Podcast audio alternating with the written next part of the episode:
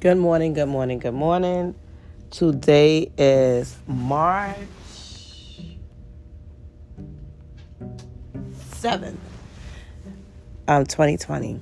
So I really wanted to jump on this podcast and quickly tell you about an experience that I've had like way back in the early 90s.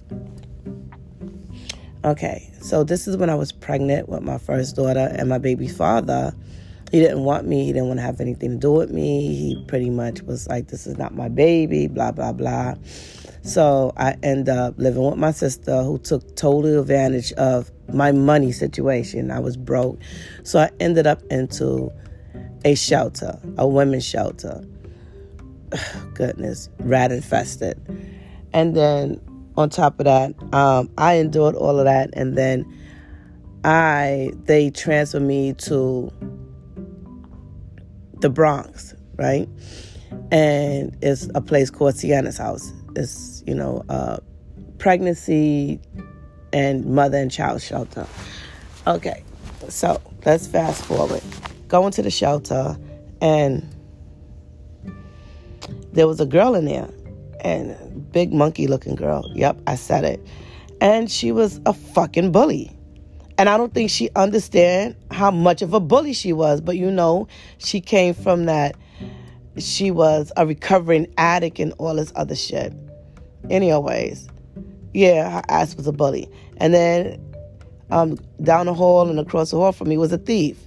So it was just so much going on in there. And when I got my first apartment, it was on. It was in um, Crown Heights, big beautiful one bedroom apartment. My bedroom was so big, I could have divided it and made it into two bedrooms. It was that big. It was huge. Right? And if you know anything about Crown House, Crown Heights in Brooklyn, their apartments, their rooms are just a nice big size. So I move into this building, 420 Lincoln Place. And at the time, it was drug infested. When I say drug infested, I mean crackheads is just ah. And then I was and I end up dating a dealer. And these bitches got bold enough to be ringing my bell and knocking on the door. And they was bold, you know. Addicts, they want their shit. They don't care. You know what I mean? And there was this one addict there, and her name was Sheba. I don't know what it was about Sheba, but I was so drawn to her and I just loved her because she was sweet. You know, it's always that one addict that your heart is going to go like crazy for because their intentions are pure. You understand? They're not out to hurt you, they just want their high. And this girl, Sheba, she was, even though she was an addict, you know, and she was addicted to crack, but she was a beautiful girl. Like, you could look beyond the crack, you could see she's just, she was just fucking beautiful.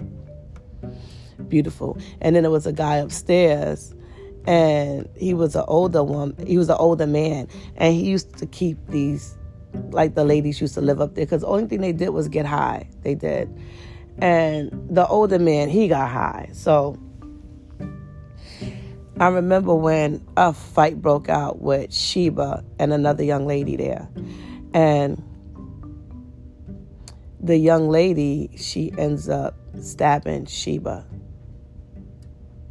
and end up murdering her. Like Sheba died. And I remember just feeling this overwhelmness of sadness because I really didn't know too many people in the building, but I really like Sheba. And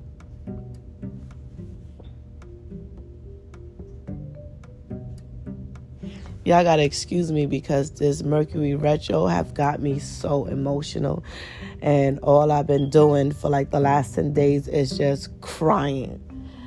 So, getting back to the story, so Sheba,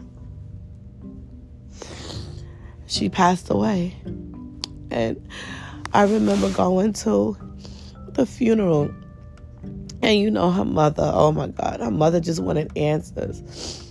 And her mother was like, you know, this, this girl killed my daughter. Now I had to explain to the mother, like, Mom, I just want you to understand something. It was a fight that broke out. Did she mean to stab her? Probably so, but I don't think that young lady meant to kill her. And I'm just being honest.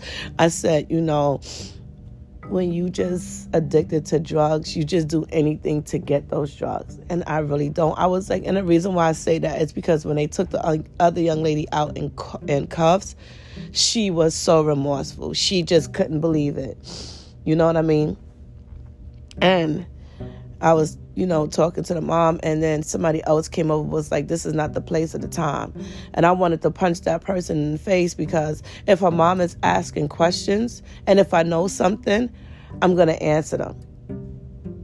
I'm going to answer them like this young lady Sheba. You know, has she not been caught up on those drugs, like I think her life would have went a whole different direction because she was just, it, it, she was just one of those people like everybody just loved her, and, and every now and then, like I think about her because she was just like, hi, good morning, how, like her energy, her vibration was always high, but she just had an addiction that she couldn't kick. Um, yeah. Yeah, I just wanted to, you know, to just jump up on here really quick and, you know, talk about Sheba because Sheba, you're truly missed.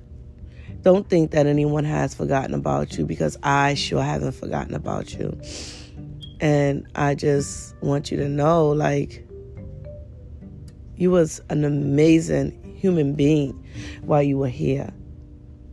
And I'm not a big fan of I'm not going to say I'm not a big fan of addicts, but I know, you know, what they do to try to how they try to mastermind you to get their fix or whatever. And I can honestly say you never done that. And I think that's why I gained such a huge level of respect for you, Sheba. Yeah, I'm gonna get off of this podcast because I got so many things to do today. You guys take care. I love you. You guys can hit me up at M-I-Z-Z-L-O-G-I-C on Instagram, Trina Davis 624 at AOL.com. You can hit me up as Trina Nicole on Facebook or my business page, Creative Hands, K R E E A T I V E H A N D Z Z. Um, you can DM me, you can personal message me, you know, just, you know, let me know what you think about this podcast. All right? And one is out.